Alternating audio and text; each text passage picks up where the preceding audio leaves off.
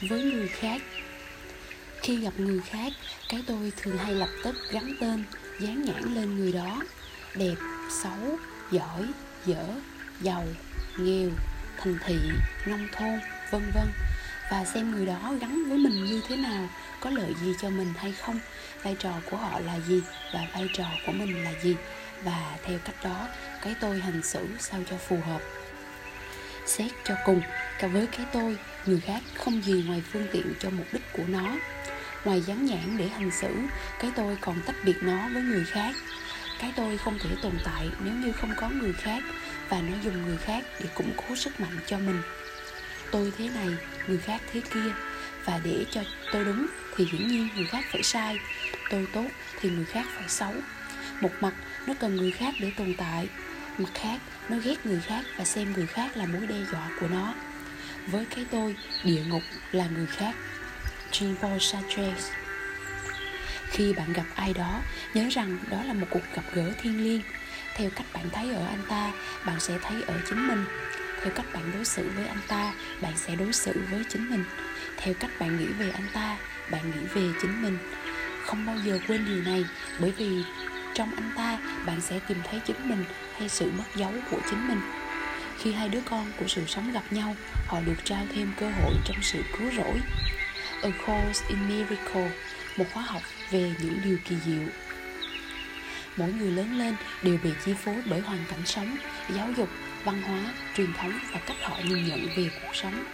Con người hành xử như thế nào là tùy thuộc vào mức độ nhận thức của họ về chính mình, tùy vào họ đang vô thức hay tỉnh thức nếu hoàn cảnh sống của anh ta cũng là hoàn cảnh sống của bạn, nếu quá khứ của anh ta cũng là quá khứ của bạn, và nếu bi kịch của anh ta cũng là bi kịch của bạn, rất có thể trong vô thức bạn cũng hành xử giống anh ta. Đừng đồng hóa con người với cách hành xử của họ.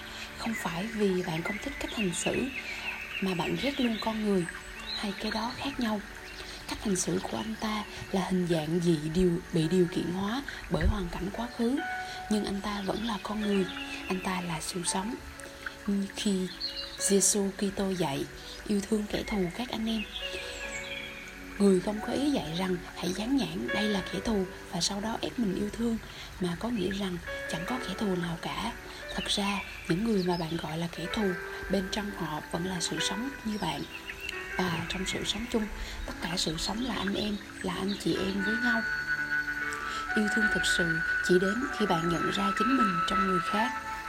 Sau đây là một vài gợi ý để bạn nhận ra chính mình trong người khác khi ở bên cạnh ai đó hãy trao cho họ toàn bộ sự chú ý của bạn có người nói rằng thời gian quan trọng nhất trên đời là lúc này và người quan trọng nhất trên đời là người bạn đang cùng lúc này hãy chú ý lắng nghe họ không phải vì nghe theo, không phải là nghe theo kiểu vừa nghe vừa chuẩn bị để nói, và chỉ chụp khi họ dừng là nhảy vào nói ngay.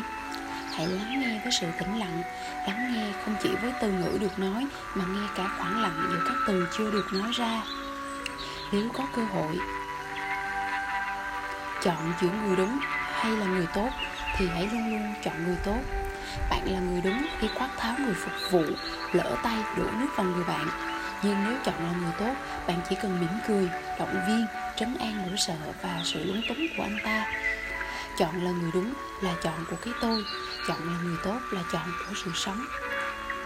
Đừng bao giờ đánh giá người khác qua vẻ bề ngoài, trang phục, kiểu tóc, dân tộc, màu da, tiếng nói. Họ thực sự là ai chẳng liên quan gì đến những thứ ấy.